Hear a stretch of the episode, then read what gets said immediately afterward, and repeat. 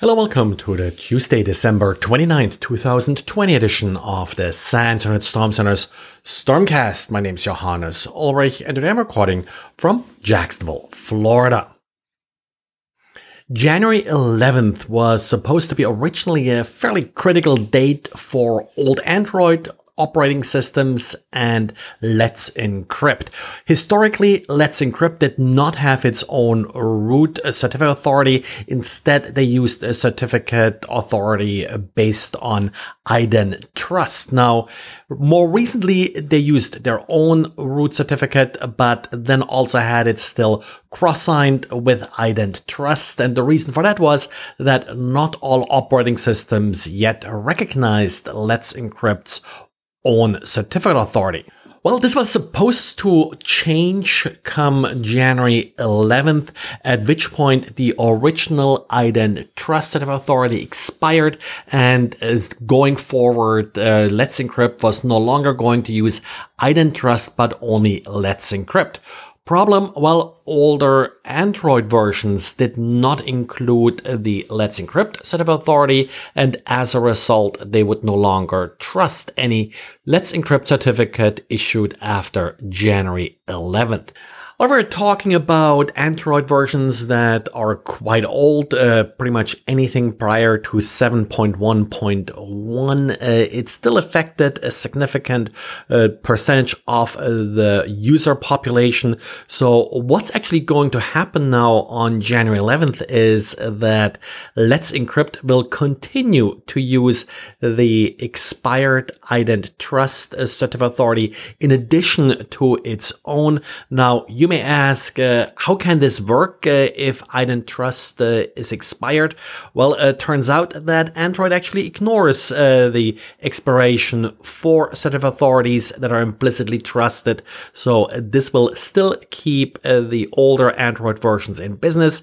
And of course, newer ones will just ignore the IdenTrust one and then use the self-signed cert authority that's now included as at Anchor in Android and other operating systems. This new arrangement will stay in place until uh, 2024 when uh, this expires. So let's hope by then uh, people upgrade it from Android 7.1.1. For any user, this entire process should really be transparent.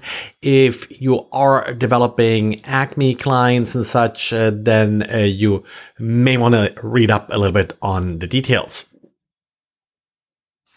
And last year, Microsoft patched a local privilege escalation bug CVE 2020-0986 in Windows 8.1 and Windows 10.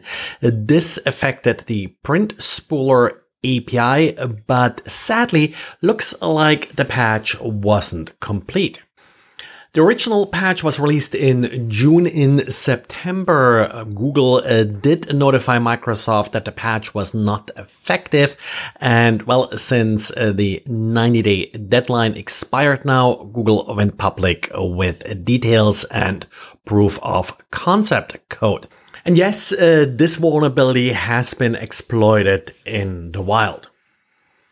And well, uh, Google, of course, sometimes has vulnerabilities as well. Latest vulnerability in Google Docs, and we have some details about this now uh, after uh, bug bounty was paid out and the vulnerability was uh, fixed. In this case, it was possible to exfiltrate a screenshot of a Google Docs document if a user clicked on the feedback option. So there were quite a bit of dependencies here, but essentially the way the exploit worked was that the document would load a malicious iframe that would then try to intercept these messages kind of uh, clickjacking in part, but then also uh, insecure cross origin issues that are being exploited here. A pretty neat exploit and vulnerability. So if you're working on modern web applications, certainly worth reading up on this problem.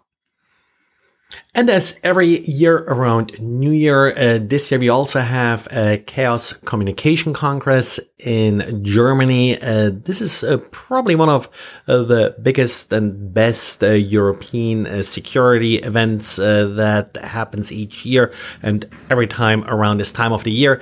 Now, they have been very good about streaming their content in the past, but of course, this year it will be all online. Some of the talk talks are in German, but there are also plenty of talks in English.